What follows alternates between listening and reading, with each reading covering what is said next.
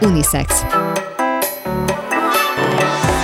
Tabukról, tabuk nélkül, nem csak nőknek. Esélyegyenlőség és női jogok.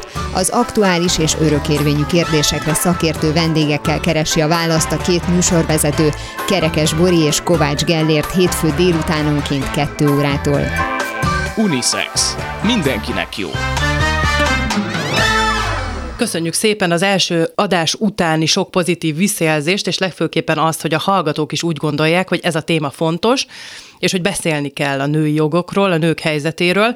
Ez a nyelvhasználatban is természetesen megjelenik, ez lesz ma az adás fő témája. Itt lesz velünk a stúdióban egy gender nyelvész szakértő, aki többek között azt is elárulja majd, hogy milyen praktikákat vetnek be például a híres politikus nők, hogy magas nőies hangjuk alapján ne ítéljek el őket butuskának, mert hogy bizony, ez is egy létező jelenség, hogy sokan a magas női hangot a butasággal párosítják Gellért. Nem tudom, hogy te ezt tudtad-e? Ö, tapasztaltam már, már hasonlót, igen. Ez, ez leginkább arra is, vagy akkor is megjelenik, de erről is beszélni fogunk, hogyha ha túlságosan fiatalos, ne adj Isten, gyerekes, vagy, vagy nagyon-nagyon vékony a, a női hang, de arról is beszélünk majd, mert lesznek más témáink is, hogy, a, hogy állítólag a nők kevesebb trágár szót használnak, mint a férfiak, illetve hát, hogy megpróbáljuk a magunk eszközeivel kideríteni, hogy ez mennyire igaz, és hogy ez a mai fiatalokra mennyire áll meg,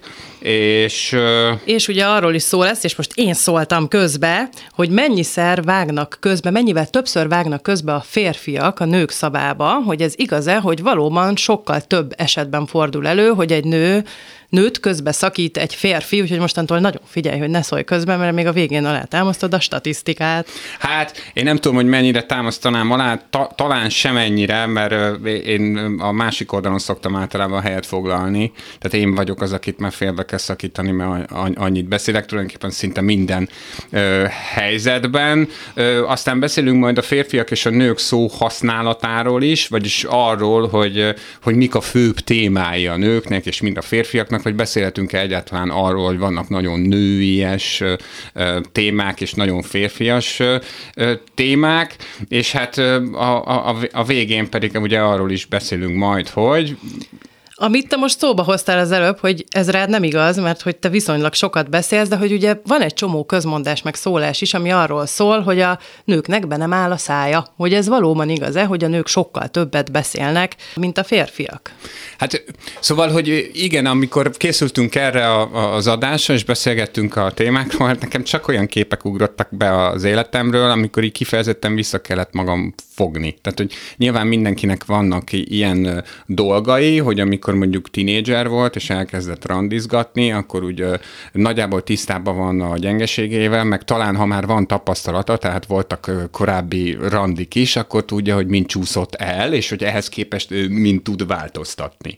És nekem re- rendszeres visszatérő volt az, hogy, hogy éreztem magam én is, hogy, hogy annyira sokat beszélek, annyira erőteljesen nyomom magam, hogy ilyen teljesen magyartalanul fogalmazzam meg, hogy, hogy az, az, az egy időben talán riasztó volt. Az odafigyelés vagy, hiányát jelentheti, vagy a, keltheti a másikban. A másik, igen, azt gondolhatja, hogy az ő gondolatai nem annyira, nem annyira fontosak, amikor esetemben egyébként, bár ezt nyilván bizonyítanom is kéne, nem arról volt szó, hanem inkább, inkább ez, fajt, ez egyfajta attitűd, amivel lehet bánni. És nekem van egy olyan érzésem egyébként, hogy ez így általánosan is igaz. Én ismerek nagyon-nagyon csendes nőket. Tehát, Én is képzeld el, mondjuk nem sokat, meg szerintem attól is függ, hogy az ember milyen környezetben van. És én itt most megint akkor nem férfit, meg nőt vennék külön, hanem igen, személyiséget, az az egyik, hogy a személyiség, a másik meg a szituáció. Én például, ha zavarba vagyok, akkor össze-vissza beszélek, és állandóan, ráadásul mosolygok is, és általában az emberek nem ér, érzik rólam azt, hogy zavarban vagyok, pont azért, mert mosolygok.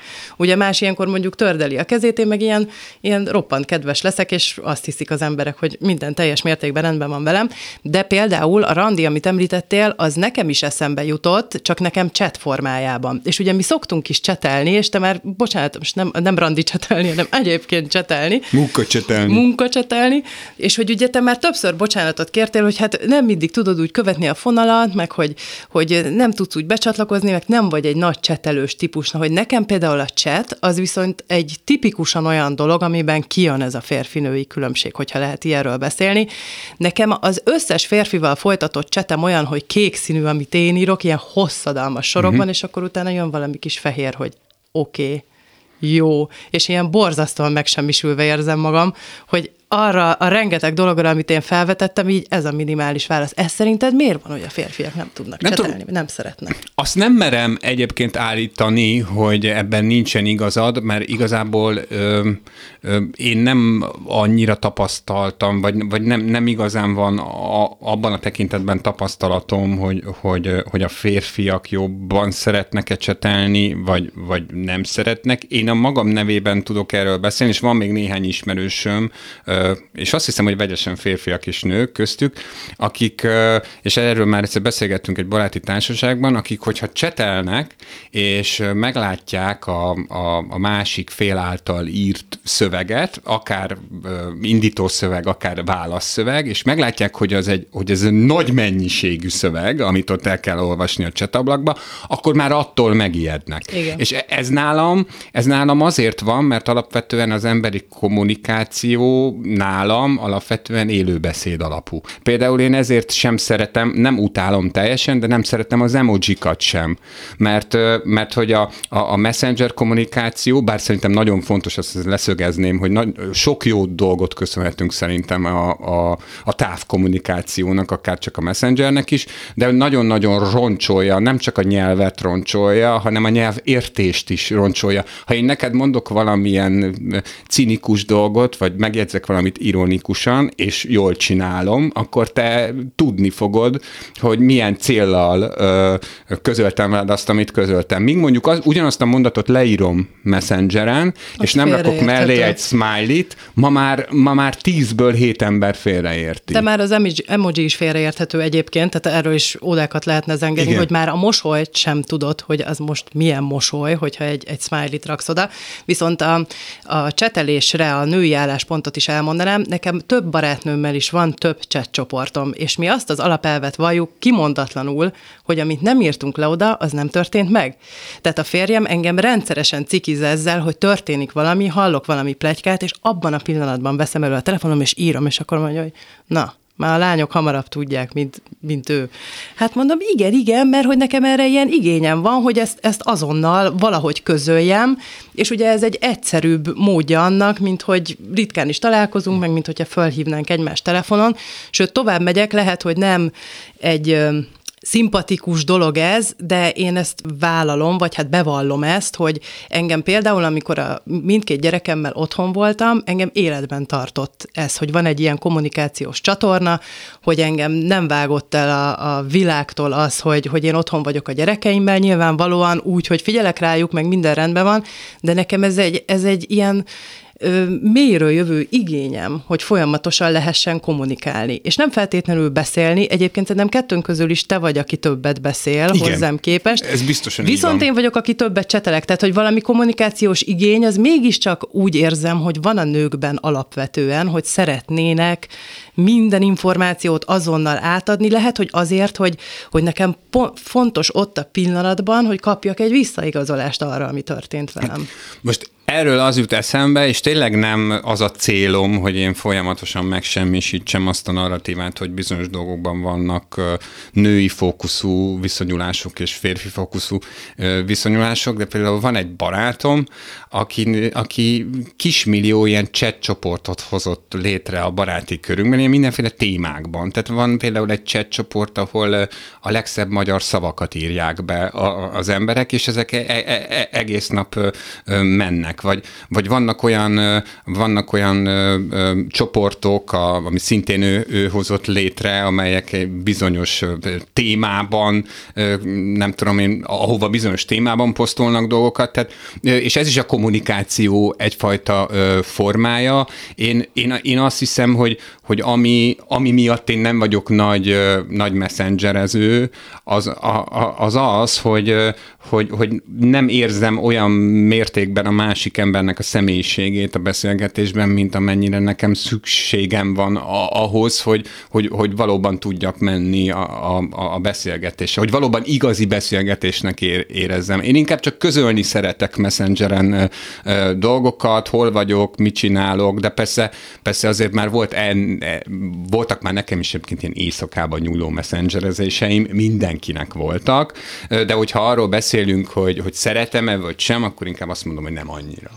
Na de akkor ezek szerint nektek vannak témáitok, nekünk viszont az egyetlen dolog, amin alapul a csetelésünk, az a pletyka. Tehát, hogyha nagyon le akarom hát egyszerűsíteni, akkor hát téma, téma, igen, de hát igen, szóval, hogy, hogy ez az, ami, ami mondjuk fűt bennünket. Ti a pletyka nem ördögtől való. Én is azt mondom, na de mindjárt akkor elmondja erről a véleményét a szakértő.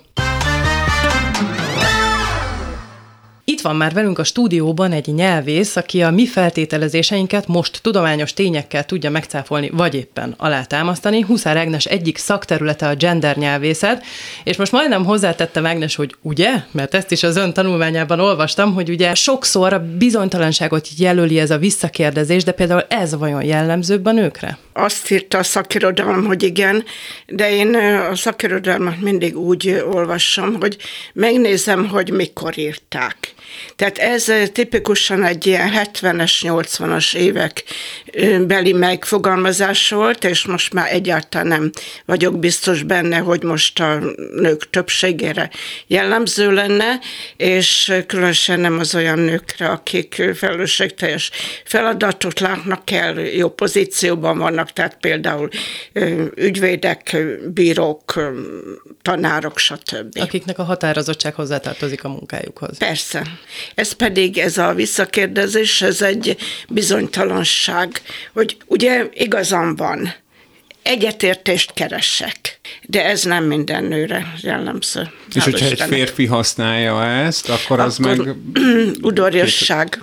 Uh-huh. Az elsősorban udvariasságnak tűnik, hogyha egy férfi használja az ilyeneket, igen. Az elképzelhető, hogy a férfi óckodik is attól, hogy ezt használja, mert gyengeséget sugározhat igen, hát, Hogyha, hogyha ennyire tudatos nyelvi szempontból, akkor igen. Uh-huh. Szóval az a helyzet, hogy a férfiak, tehát ez, ez megint egy ilyen hosszú tapasztalat, hosszú évtizedek tapasztalata, hogy a férfiak kevésbé érzékenyek a, a nyelvi normákra, akár azokra, a megtartásukra, akár a megsértésükre, stb. Ez a azt jelenti, inkább... hogy a nők inkább idomulnak a környezethez, abba, ahhoz a környezethez, amiben élnek, mondjuk falu, vagy vidék, vagy éppen azok az emberek, akik között vannak? Ez az egyik megfigyelés, de van egy ellentétes megfigyelés is, hogy a nők fölfelé igyekeznek. Most, Tehát, hogy taktikai okokból. Hát igen, nem biztosan, hogy ez ennyire tudatos, de hát gondoljunk a sónak a pigmalionjára. Én most, hogy ezzel a témával foglalkozunk, már kicsit ilyen üldözési mániám van, mert elkezdtem magunkat kívülről nézni. Elkezdtem figyelni a Gellértet, hogy ugyanannyit bólogat el, miközben Ágnesre néz, mint én. És ugyanannyit bólogattam? Szerintem én most lehet, hogy csak bele akarom erőltetni, de mintha kevesebbet bólogattál volna, nekem álland, én állandóan próbálok visszajelezni. De ez értem, mennyire veszem. nemi uh, jegy, és mennyire személyiségrész? Hát egyrészt személyiségjegy, másrészt pedig nagyon függ a társadalmi szereptől. Tehát, hogyha az ember, mint tanár, áll szembe fiatal emberekkel, akkor azok is, hát hogy mondjam, udvariasan viselkednek, bólogatnak, stb. Mert tudják, hogy a tanárnak van bizonyos hatalma. Ez szimbolikus hatalom. De ezt, ezt az emberek nagyon pontosan leveszik, és visszaigazolják. Tehát amit mondtunk, azok inkább a, mondjuk a hatalom nélküli nőkre vonatkozik. Nem lehet ez empátia is, hogy mondjuk szeretném kifejezni azt, hogy figyelek, hogy értem, amit mond, hogy mondjuk, ha valaki bizonytalan, támogatom, hogy jót mond, értem. Persze, persze, de hát, a terapeuta az, az a, annak a munka eszköze ez. De vannak, igen, vannak empatikus emberek és kevésbé empatikus emberek. A nők inkább használják, mondjuk maradjunk ebben.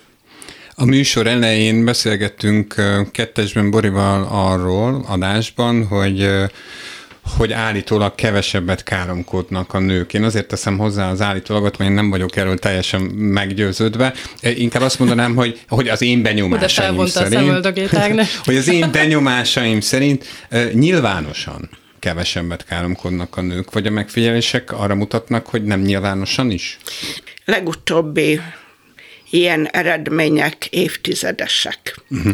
És azok is a, inkább az idősebb korosztály, tehát az idősebb korosztály, nő, vidék is a többi, az, aki kevesebbet káromkodik.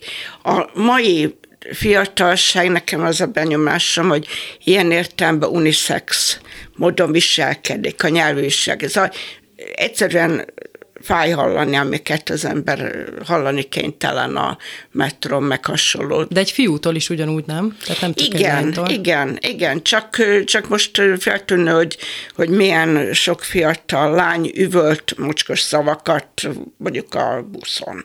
És egyébként is jellemző, hogy a fiúk és a lányok a mostani generációk között jobban elmosódnak ezek a határok? Igen.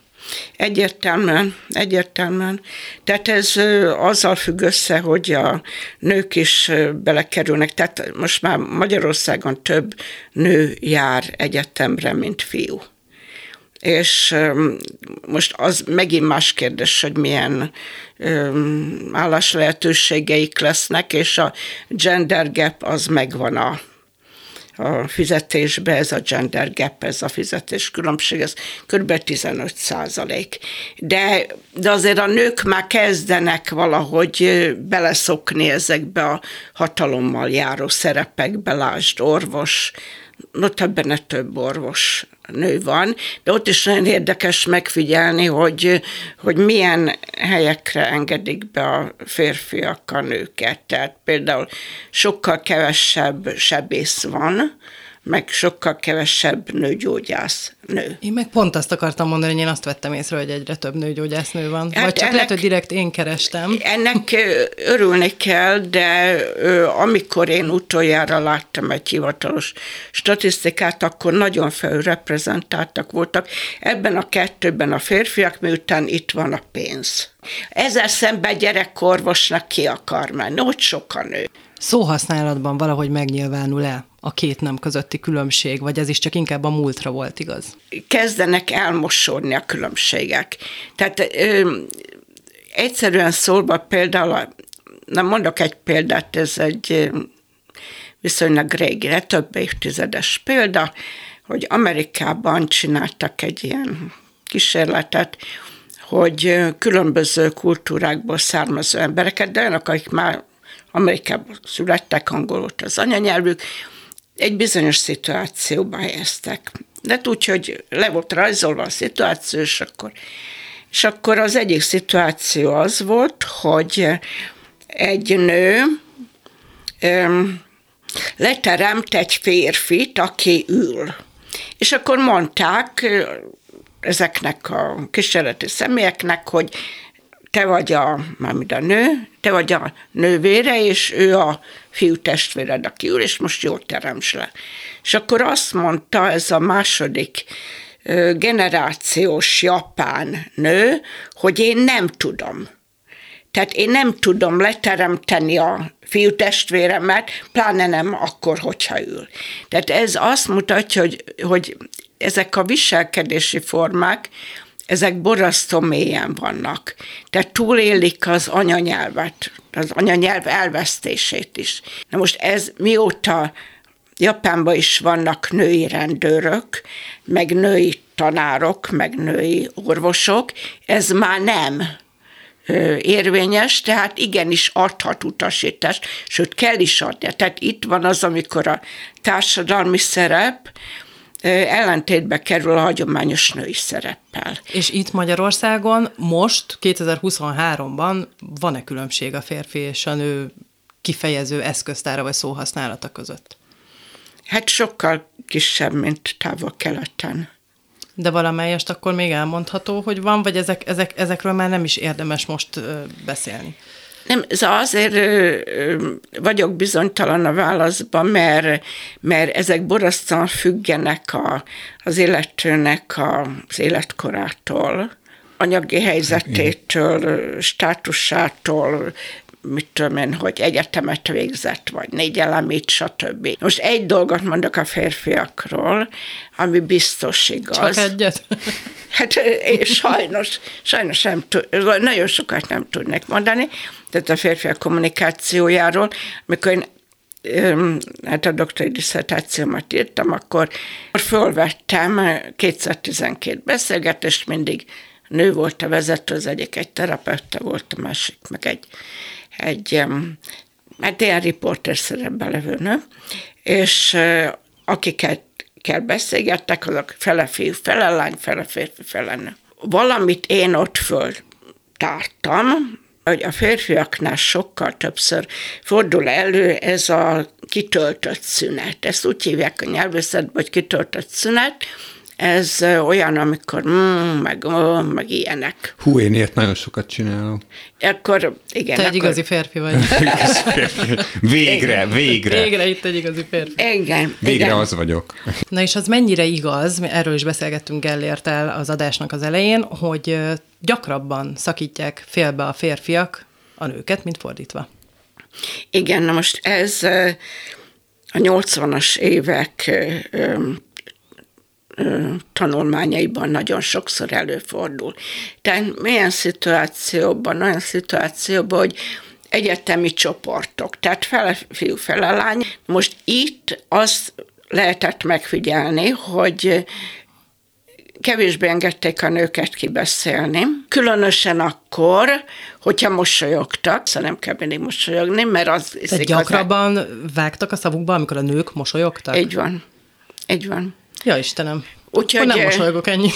Igen, igen, úgyhogy ez klasszikus jel. leuralás egyébként? Tehát, hogy egy, igen, egy, egy, igen. Nő, egy nő kifejti a mondandóját, és jelezni akarja a férfi a, a megszakítással, hogy az ő gondolatmenete nem olyan fontos, hogy, ne, ne, hogy kifejtesse. Igen, igen, és a nők esetében a a mosoly az ilyen alárendelődés jeleként értelmeződik, sokak szerint ilyen helyzetbe tett férfinő. Igen, hát számos, sajnos számos olyan esetet láttunk akár ilyen tévéhíradókban is, ahol mondjuk a, az adott városvezető pozícionálja a munkatársnőt, Igen. tesz, tesz valami bártodatlan gesztust felé, majd a, a, a hölgy úgy próbálja meg valahogy a saját zavarát és az egész helyzetnek a kínosságát kezelni, hogy neki elmosolyogni. Igen. Sőt, Igen. én is ezt mondtam az adás elén, hogy ha én zavarba vagyok, mosolygok, és ez már egészen kicsi koromtól így van, mert emlékszem, hogy az általános iskolás osztályfőnök nénim mondta, hogy milyen jó, hogy rajtam sose látszik a zavarba vagyok, mert mosolygok. De hát akkor, aki szemfüles, azt kiszúrja, hogy e- erről van szó. Igen, én meg azt figyeltem meg, hogy a lányoknak ilyeneket mondanak, hogy kislányoknak, hogy mutasd a fogadat, olyan helyes vagy, amikor mosolyogsz. Tehát a, a nőket arra kondicionálják, hogy, hogy legyenek kedvesek, szépek, stb. Elsősorban vonzóak. Vonzóak, igen, és akkor megint visszajutottunk a Pigmalion kérdéshez. Unisex. Tabukról, tabuk nélkül, nem csak nőknek. Itt van velünk a stúdióban egy nyelvész, Huszár Ágnes. Beszéltünk ugye arról, hogy gyakrabban szakítják közbe a férfiak a nőket, de témát kivet föl gyakrabban. És akkor nem arról beszélünk, hogy ki az, aki végig is viszi, hanem csak a témafelvetés. Igen, na most ez megint egy nagyon érdekes kérdés. Voltak erre kutatások, és ilyen családi körben azt tapasztalták, hogy a nők többször vetnek fel témákat. De ezek nem voltak igazán releváns témák, csak ezért nevezze ez a Fishman ezeket, a, hogy azt mondja, a nők a, végzik a kommunikációs hitworkjét. Tehát, hogy a férfi, tehát a kvázi a, otthon a férjüket, azokat úgy hangulatnál tartsák. Olyan témákat vetnek föl, amik, amikben a férfi nem is nagyon megy bele. Tehát a, azt viszont a férfi dönti el, hogy miről fognak beszélni. Igen, igen szóval ez is alárendelődés, sajnos. Vannak-e tipikus férfi és női témák? Akkor, hogyha, persze, hogy vannak, de hogyha mondjuk mi a jellemző, hogyha csak a nők egy adott csoportja beszélget egymással, és a férfiak egy adott csoportja, van-e valami olyan séma, amit követünk? Én inkább szövegtípusokra mondanám, tehát vannak olyan szövegtípusok, amik, amiket a nőknek tilos. Prédikáció, katolikus mise, az nem hangozhat el női szájból. Most ez, ez az egyik. Például a BBC nagyon sokáig, meg a 80-as évek bekezdett el női bemondókat alkalmazni, mert azt mondták, hogy, hogy a nők magasabb hangja, tehát a magasabb alaphang, az nem komoly. Amikor Margaret Thatcher um, miniszterelnök lett, akkor alávetette magát egy beszédtanár kurzusának, hogy levigye az alaphang magasságot, és sikerült is neki. Most eszembe jutott erről a miniszterelnökünk, aki leasszonyságozta Karikó Katalint. Igen. Ez, ez is, ez is egy, egy, egy hasonló helyzet, vagy, vagy hát nekem az jutott eszembe arról, amit mondott ön az előbb, hogy, hogy mintha a férfiakat frusztrálná az, hogyha egy nő prédikációt tartana, ha frusztrálja, hogyha egy nő föltalál valami világszenzációt, Igen. és mintha ezzel szeretné kiegyenlíteni a helyzetet, hogy jó, itt van mellettem egy zseniális tudós, aki hatszor okosabb, mint én vagyok, de azt mondom rá, hogy asszonság, akkor, akkor már egyből helyben van rakva. Igen. Igen, én is hasonlóképpen éreztem, igen.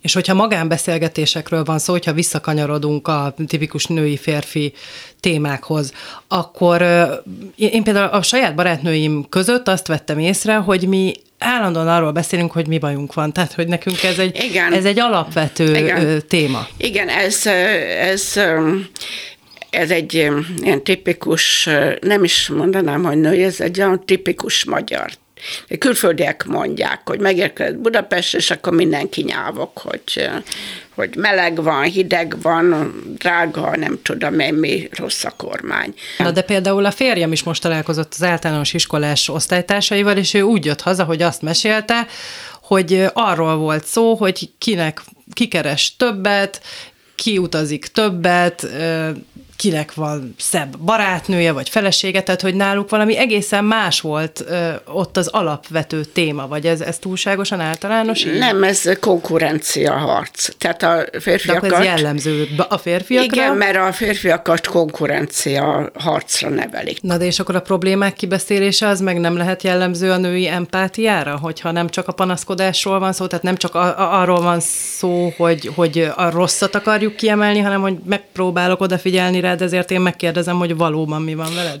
Igen, szóval itt én inkább úgy közelíteném meg, hogy férfiakat általában nehezebb rávenni, hogyha bajuk van, akkor is, hogyha ők is tudják, hogy bajuk van, Jaj, de most hogy elmenjenek szakemberhez.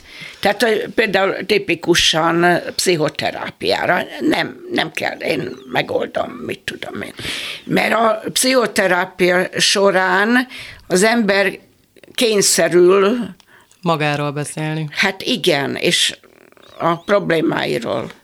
Úgyhogy ez nem olyan egyszerű. Nagyon érdekes, amit mondani tetszik, mert alapvetően speciál az én, az én szakmám az arról szól, hogy, hogy nyomom, nyomom, nyomom, amit gondolok a dolgokról, filmekről, erről, erről, amarról. Tehát, Igen. hogy én szívesen beszélek egyébként ilyenkor magamról is, alapvetően a stílusom is mondjuk személyesebb, mint a legtöbb kollégámnak, de, de abszolút így van, amit, amit mondott, hogy, hogy nagyon nehezen vettem rá magam, hogy elmenjek pszichiátriára pszichiáterhez például. Igen. És nem azért, mert nem szeretek megnyílni emberek előtt, őszintén szóval nem is nagyon tudom megmagyarázni, hogy, hogy, hogy, miért, hogy miért van ez.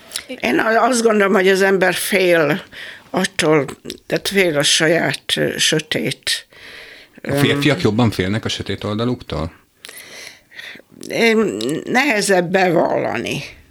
Nehezebb bevallani. Talán ez is személyiség kérdése, mert egyébként én se voltam még, és valahogy én hasonlóképpen állok hozzá, mint te. Én azt hiszem, hogy erről a témáról rengeteget lehetne beszélni. Nagyon szépen köszönjük Huszár Ágnes nyelvésznek, hogy itt volt velünk, és reméljük, hogy jön még legközelebb is, mert szerintem bőven van még itt mit beszélni erről Köszönjük, a témáról. nagyon jót beszélgettünk. Most következik hírrovatunk, mert lesz egy ilyenünk, hogy híreket olvasunk be, és aztán valamire reagálunk, valamelyiknek pedig hagyjuk, hogy magáért beszéljen. Az első az az, hogy felmérések szerint a nemek közötti bérszakadék mértéke az Európai Unióban a kiegyenlítés célzó kampányok ellenére, ellenére is mintegy 14 százalék körül alakul, vagyis a nők évente közel két hónapot ingyen dolgoznak férfi kollégáikhoz képest. Hát ez nem valami szép dolog a férfi kollégáktól. Bizony nem. A mesterséges intelligencia térnyerésével párhuzamosan terjednek a deepfake pornográf tartalmak, legyen szó a különféle fotókon szereplő nőket digitálisan levetköztető alkalmazásokról, a szexuális zsarolás érdekében manipulált képekről, vagy a mesterséges intelligencia szülte lányok szexuális tartalmú üzeneteiről, tehát ugye már eddig is lehetett attól félni, hogy valaki ellen, egy nő ellen mondjuk felhasználnak egy képet, de így, hogy most már manipulálva is van, vagy lehet manipulálva is, most már pláne.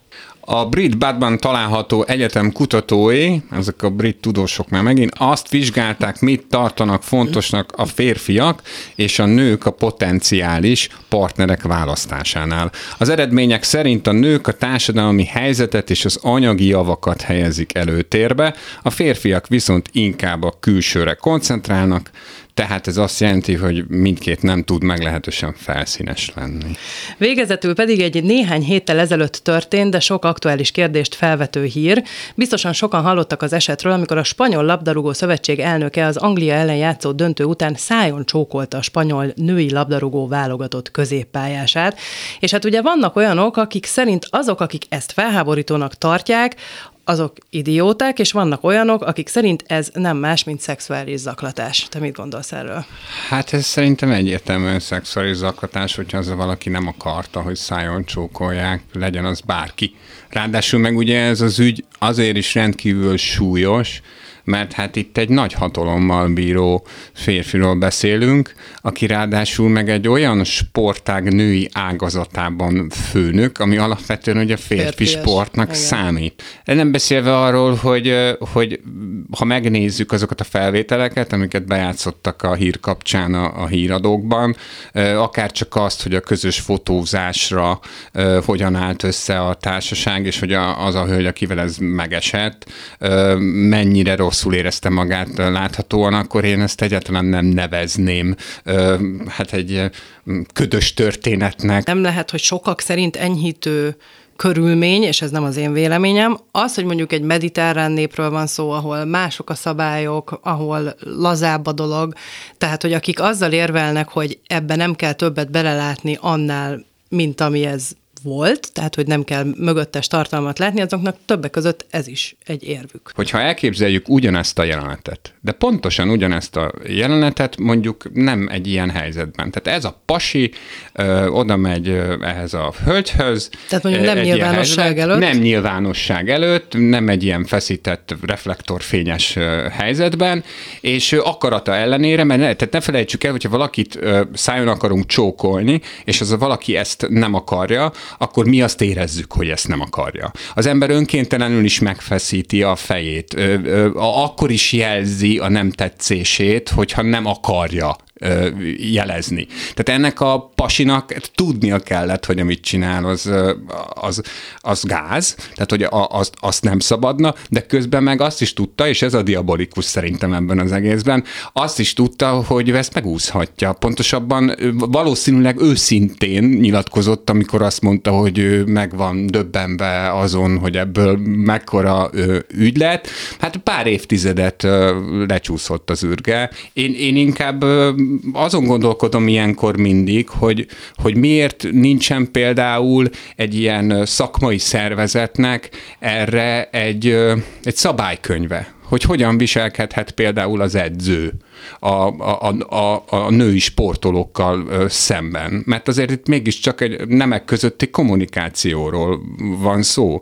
Mi, miért ne lehetne ebben a, ebben a helyzetben valamiféle etikett? Mondjuk nehezen kézzel fogható, mert ebben az esetben ugye egy fizikai, egy, egy tetlegességig elfajuló dologról van szó. Szóval ugye megtörtént ez a csók de ugye azért arról is érdemes beszélni, hogy sokszor ez csak verbálisan nyilvánul meg. És azt meg nyomon követni, hogy, hogy éppen mi az a szóhasználat, vagy mik azok az utalások, azt viszonylag ugye nehéz rá húzni a másikra, vagy bizonyítani, és erről már valamelyest az első adásban is beszéltünk, hogy hol van a határ a bók és a zaklatás között, és hogy én, én ezt érzem, hogy ugye ez kezd elmosódni valamennyire, és nehéz megtalálni ebben a határt, bár itt ugye ebben az esetben abszolút nem erről van szó, mert mondom, itt tényleg a, a, a, fizik, a tetlegességig ment el a dolog, de akkor, hogyha mondjuk valakinek megdicsérik a barátnőjét, vagy beszólnak neki az utcán, hogy mondjam, ezek valamelyest a... Én például úgy nőttem föl, hogyha végigmegyünk az utcán, a, a, a lányoknak beszólnak a férfiak mondjuk bókokat mondanak. Ezt meg lehet élni úgy is, hogy ez egy jó leső dolog, és meg lehet élni zaklatásként is, és én ezt látom egy kicsit elferdülni, és ítéletet nem akarok mondani ezzel kapcsolatban, mert ezt mindenki ugye magának dönti el, hogy hol van a határ a zaklatás és a bók között, de hogy én, én sokszor azt látom, hogy egy picit átbillenünk a túloldalra, hogy lehet jól érteni is dolgokat, még egyszer mondom, hogy nem erről a csókesetről van szó, hanem, hanem mondjuk egy arról, hogy Hű, de jó kis csaj ez. Egy hete történt körülbelül a kettes villamoson, amikor is felszállt két férfi, akik valamilyen munkából jöttek, és leültek egymással szembe, és fel, felszállt egy fiatal lány a villamosra, aki éppen úgy állt meg, hogy a, a, a férfiaknak még olyan nagyon oda se kellett fordulni, hogy a nőnek a fenekét bámulhassák és ö, ö, tulajdonképpen egy megálló nem telt el, amíg ők szinte alig, sőt nem is leplezetten, hangosan elkezdték minősíteni azt a lányt, akinek a fenekét bámulták. A lányt vagy a fenekét? Ö, hát nyilvánvalóan a lányt, és nyilvánvalóan a, a fenekéből indultak ki. szóval én azt gondolom erről, hogy az, a, az az aklatás, meg az az inzultus, ami úgy is néz ki. Tehát ami nem, ami nem félreérthető, ami bók, ami, amivel az a célunk, hogy a, hogy a másikat bátorítsuk, hogy a másik egy kicsit jobban érezze magát az adott napon, vagy az adott helyzetben, az bók. Ha a másik kényelmetlenül érzi magát, és mondjuk kommunikációban vagyunk vele, és jelzi is, hogy kényelmetlenül érzi magát, és mi csak azért is akár tetlegességig visszük a, a, a dolgokat, az azt gondolom, hogy már egy vörös határ ö, átlépése. Ráadásul meg ugye az érintés, az az emberi kommunikációnak az egyik legintimebb formája. Az abszolút. Tehát én most itt, itt csak a verbális uh, Igen, de azt gondolom, hogy az a, az a két hapsi a villamoson is ö, ö, okozhatott annak a lánynak olyan sérülést, még akkor is, ha szerencsétlen naponta 5-6-szor találkozik ilyen pacákokkal, ö, okozhatott olyan sérülést, amit utána cipel hónapokig, évekig. Csak gond, ebben nem gondolunk soha bele, hogy, hogy leszáll a lány a villamosról, és nyilvánvalóan valahogy fel akarja dolgozni ezt az egészet. Velem volt a baj, nem jó a farmer, túlfeszülős a farmer, milyen farmert vegyek föl legközelebb? Egyáltalán milyen ruhát vegyek föl, hogy ne történjen velem milyen? Én voltam a hibás? Hát ezek belecsúszunk már ilyenkor a klasszikus áldozathibáztatásba, és már a nők is ö, saját maguknak. Igen, de te abszolút ugye empátiával férfiként állsz ehhez a dologhoz, én meg azt próbálom mondani, hogy, a, hogy az is fontos, hogy nőként mi ezeket hogyan vesszük. Mi van, most csak feltételezem, mi van, ha ennek a lánynak jól esett, hogy megdicsérték a fenekét? Nem, ez határozottan nem úgy nézett ki, tehát látszott, látszott rajta, és hát szerintem Szerintem az egyszerűen nem bók, amikor valakinek azt mondod, hogy jó a segged. Környezettől is függ, most itt meg persze a fenénk, meg egy testrészt kiemelni, az semmiképpen nem jó, meg a határok betartása fontos. Hát eleve ez az úgynevezett szexualizálása a, a, a nőnek. Igen, csak én azt mondom, hogy ha mondjuk valakire azt mondják, hogy szép, azt tényleg lehet jól érteni, tehát és itt most nem a fenékről van szó, de hát erre is számos olyan példát tudnék most mondani, amikor már, már valahogy a nők ezt sem veszik jól. Tehát, hogy e- ez, ez, ez szerintem ez a mesdje kezd így összemosódni. Igen, azt hiszem, hogy nincsenek meg, nincsenek meg a, erre a, a, a szabályaink. Tehát, és én azt hiszem, hogy nem is beszélünk, ez a műsor azért van, hogy beszéljünk ezekről nyíltan. Nincsenek meg a, a, a kódjaink, nincsenek meg a, a bejáratott szertartásaink arra, hogy hogyan közelhetünk egy kollégához, hogy, hogy hogyan közeledhetünk egy idegenhez, vagy, vagy egy felebarátunkhoz, vagy, vagy bárkihez, és ezért használjuk ugye a legtöbbször ezeket a, ezeket a sztereotípiákat, ezeket a sokszor nagyon rossz berögződéseket, mert hogy nyilvánvalóan az a két férfi is azért szólt be annak a lánynak, mert nem csak azért, mert hogy nő és tetszett nekik, hanem azért, mert ő egy nő, aki nyilvánvalóan nem tud 200 kilós pasit ö, ö, helyre rakni, hanem... Meg mert az is olyan férfias, hogy beszólunk, meg mondjuk. Tehát, hogy akkor, ha már hát azt gondolják, hát igen, igen, igen, igen. Az, a, azt gondolják, de ö, alapvetően egyébként ö, voltam már tanulja olyan ismerkedésnek, mert létezik olyan fajta ismerkedés is, ami, ami analóg ezzel, mármint, hogy az önmagában még nem zaklatás, ha az ember megjegyzi egy idegenről, hogy tetszik neki, csak apukám annak megvan a módja. Oda kell menni, köszönni neki, és akkor onnantól kezdve magadra vagy hagyva, Mondani, beszélgetni kell. Tessék? Mondani, hogy tetszesz, hello, Mondani, tetszesz. hogy tetszesz, megkérdezni, hogy hogy hívnak, és így tovább, és így tovább. Tehát a, e, e, ez, a, e, ez a műfaj, amit ez a spanyol palé is csinált, meg az a két ember a, a, a villamoson, az valami egészen más, az nem kommunikáció. Most pedig jöjjön a halott pénztől, a feneked a gyengém. De ott is a csajának a feneke. Hát igen, ő mondhatja. Hát azt lehet. Most pedig feminizmus történeti rovatunk következik. Állandó szakértőnk Acsádi Judit, a Társadalomtudományi Kutatóközpont Szociológia Intézetének tudományos főmunkatársa már itt van velünk a vonalban. Az előzményekhez jutottunk el az előző adásban, amikor is ugye hangsúlyoztuk, hogy az még, amiről akkor beszéltünk, vagy az az időszak még nem nevezhető a feminizmus időszakának. Kedves Judit, mikortól beszélünk feminizmusról?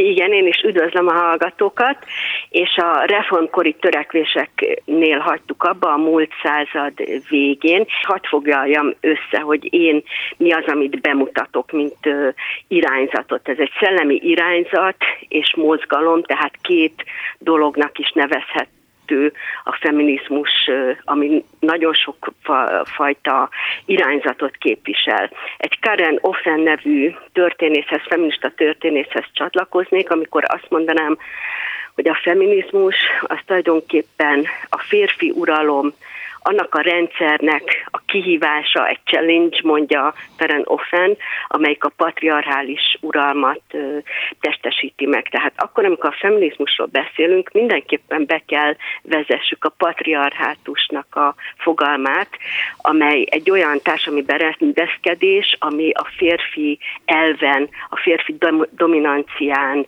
alapul. Tehát a feminizmus nem a férfiak ellen van, az ellen van, hogy egy olyan társadalmi berendezkedésben éljünk, amelyben a nő alárendelt. Van és esetleg olyan esemény, ami, amihez kifejezetten kötjük a feminizmusnak a kirobbanását? Igen, a feminizmus szót először 1892-ben használták egy nőkongresszuson Párizsban, és ez már az az időszak, amikor nagyon sok munkás szakszervezet kezd a nők jogaiért, de ezt is hozzá kéne tennem, hogy miért tüntetnek pontosan. A, szintén a franciákhoz kötődik egy Hubertine Auclerc nevű ö, aktivista és szellemi irányzatot képviselő nő, aki egy lapot szerkesztett, és ö, az irodalomtörténeti kutatások szerint ő használja először a feminizmus szót. Az 1890-es években az angol száz vidéke területeken is elterjed, és Magyarországon is megjelenik a század előn ez a kifejezés. Társadalmi vonatkozásban, vagy akár mondjuk a magánéletre is kiterjedtek a, a feminista törekvések? A társadalmi életnek a minden, terül, minden területén, hiszen egy olyan rendszerről beszélünk, patriarchális rendszerről, amely nem csak a gazdasági életben határozza meg a erőviszonyokat, nem csak a politikában, nem csak a kulturális életben, hanem az értékrendszerek szintjén is, és a mindennapi életben. Nagyon gyorsan hozzá kell tennem, hogy a század elő feministái, akikről majd szó szerint is többet fogunk ejteni Magyarországon, egy percig sem voltak családellenesek, vagy férfi ellenesek, hanem azt képviselték, hogy a nő egyenrangú társa legyen a férfinak, ne legyen kiszolgáltatott helyzetben, akár egy házasságon belül sem. Tehát ez például a magánéletben jelenthette a szabad párválasztást? Hogyha konkrétumokról beszélünk? A, a szabad érzelmeken alapuló választás természetesen, mert hát azért korábban sokkal inkább az volt jellemző, hogy gazdasági szükségszerűség is volt, hogy egy nő férjhez menjen, hiszen egyedül nem volt kenyérkereseti lehetősége és nagyon sokszor ugye elrendezett házasságok voltak, ennek az irodalmát ismerjük, tehát meg se kérdezték, hogy kihez akar férjhez menni. Igen, természetesen a szabad választáson, és azon, hogy egy nő is ö, örömet tudjon szerezni egy párkapcsolatból. Igen, ezt is képviselték. Kedves Judit, köszönjük szépen, hogy ismét a rendelkezésünkre állt. Hívjuk majd a következő műsorokban is. Szerintem nagyon klassz egyébként, ami felé tartunk, mert már hogy most még nagyon a múltban vagyunk, de miközben beszélgettünk a patriarhátusról, nekem eszembe jutott, hogy a nyár egyik legnagyobb mozi sikerében elmondták 40-szer ezt a, ezt a fogalmat, tehát nekem is el kellett magyarázni a lányomnak, hogy, hogy, hogy, hogy ez mit jelent, úgyhogy szerintem mindenféleképpen mozdultunk előre. Acsány Juditnak köszönjük szépen még egyszer, és önöknek is köszönjük, hogy meghallgatták a, a, az Unisex legújabb második adását, és ha minden igaz, akkor Kerekes Borival, és veled Bori, jövő héten újra itt fogunk ülni, és újra beszélgetünk a feminizmusról, és egy csomó másik témáról is, ami valamelyest kapcsolódik hozzá. Akkor én integetek, ahogy ugye ezt megszoktuk a rádió műsorban. Viszont hallásra. Viszont hallásra. Nagyon szépen köszönjük Önöknek is a figyelmet, a műsorainkat visszahallgathatják a Klubrádió weboldalán és a fő podcast megosztó felületeken. Jövő héten ugyanebben az időpontban újra találkozunk. Unisex. Tabukról, tabuk nélkül, nem csak nőknek. Unisex. Mindenkinek jó.